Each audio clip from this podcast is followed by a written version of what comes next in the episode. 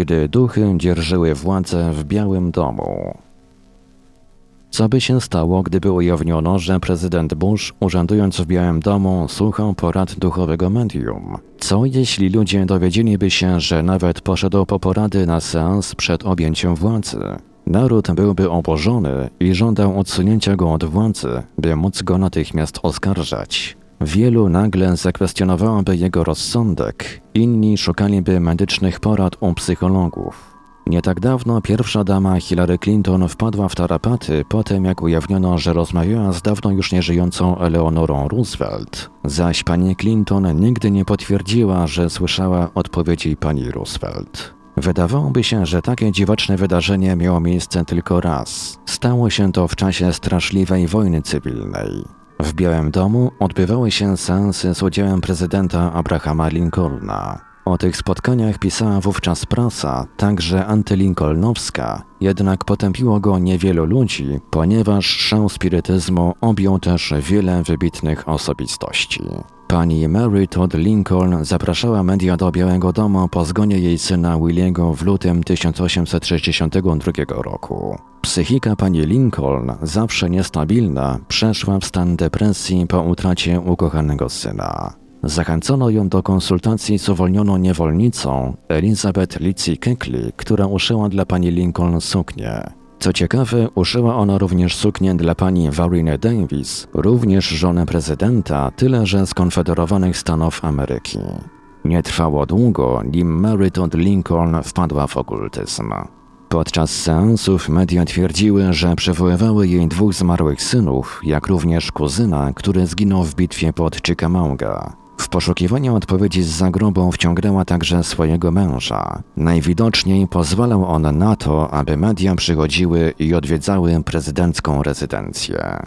Jednym z najgorszych był Anglik, który sam siebie nazywał Lordem Colchesteru i który twierdził, że był powiązany z brytyjską arystokracją. Prowadził seansy w letniej rezydencji Lincolna. Podczas jednej z sesji oznajmił, że otrzymał wiadomość od Williego. Prezydent był nastawiony sceptycznie i poprosił Josepha Henry'ego, dyrektora Instytutu Smithsona, o zbadanie fałszywości angielskiego lorda. Po wzięciu udziału w seansie, pan Henry stwierdził, że opiorne dźwięki musiały dochodzić z jakiegoś ukrytego miejsca. Pan Noah Brooks, stary przyjaciel Lincolna i dziennikarz z Waszyngtonu, poszedł dalej i był przekonany, że Lord Colchesteru był podłym szarlatanem, który żerował na smutku pani Lincoln. Odkrył on oszustwo medium polegające na wykorzystaniu prostej sztuczki z użyciem ręki jako prawdziwego zjawiska psychicznego. Brytyjskiemu szarlatanowi kazano odejść i nigdy nie wracać, do czego ów pan się zastosował. Innym medium, którego radziła się Mary Todd Lincoln, była 21-letnia Nettie Colburn. Była imponująca i miała wielu zwolenników. Zasugerowała Mary, aby zabezpieczyła dla niej stanowisko w Departamencie Spraw Wewnętrznych, tak aby nie musiała ona opuszczać miasta. Opierała się przy tym na publicznym dowodzie, wierząc, że naprawdę posiadała parapsychologiczne umiejętności. Wszystkie zapiski mówią, że wierzyła, że wiadomości przez nią otrzymywane pochodziły ze świata duchów. Seansie, który odbył się w Czerwonym Pokoju w Białym Domu w grudniu 1862 roku, duchy nakłoniły prezydenta Lincolna do natychmiastowego uwolnienia niewolników. Kwestia emancypacji była szeroko dyskutowana w Waszyngtonie i nie minęło wiele tygodni od seansu, gdy Lincoln zaproponował słynną proklamację emancypacji. Czy wpływ miał na to seans? Spirytyzm narodził się w stanie Nowy Jork w 1848 roku i miał wiele korzeni w Nowej Anglii. Wyszedł on naprzeciw niewolnictwu wkrótce po powstaniu.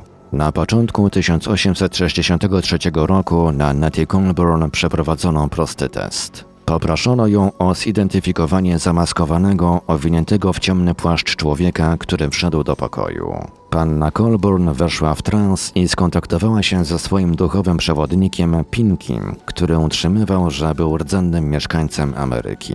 Postać została nazwana krzywym nożem. Gdy człowiek zdjął płaszcz, okazało się, że był to generał Daniel Sickle.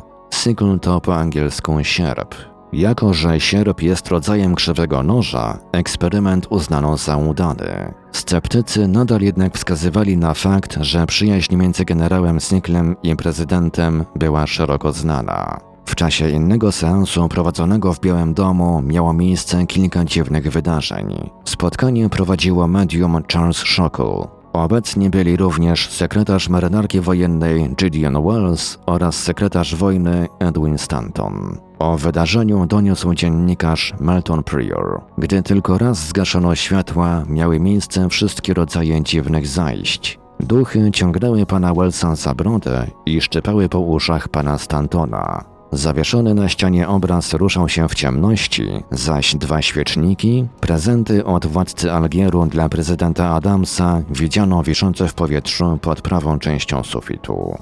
Abraham Lincoln żartował z duchami i najwyraźniej dobrze się bawił. Jego własna wiara lub też niewiara nigdy nie doprowadziła go do szaleństwa. Choć o seansach wiedziała cała północ, pod adresem prezydenta lub jego żony kierowano niewiele krytyki. Wtedy jednak były inne czasy. Jeżeli takie rzeczy wydarzyłyby się w dzisiejszych czasach, historia mogłaby się różnie potoczyć. Kto wie, być może wtedy duchy byłyby w stanie lepiej doradzić obecnemu przywódcy Stanów Zjednoczonych. Autor Richard Sinnate tłumaczył, opracował i czytał Ivelios. Richard Sinnate jest znanym amerykańskim publicystą współpracującym okazjonalnie z serwisem ghostvillage.com. Jego strona internetowa to www.ghoststalker.com.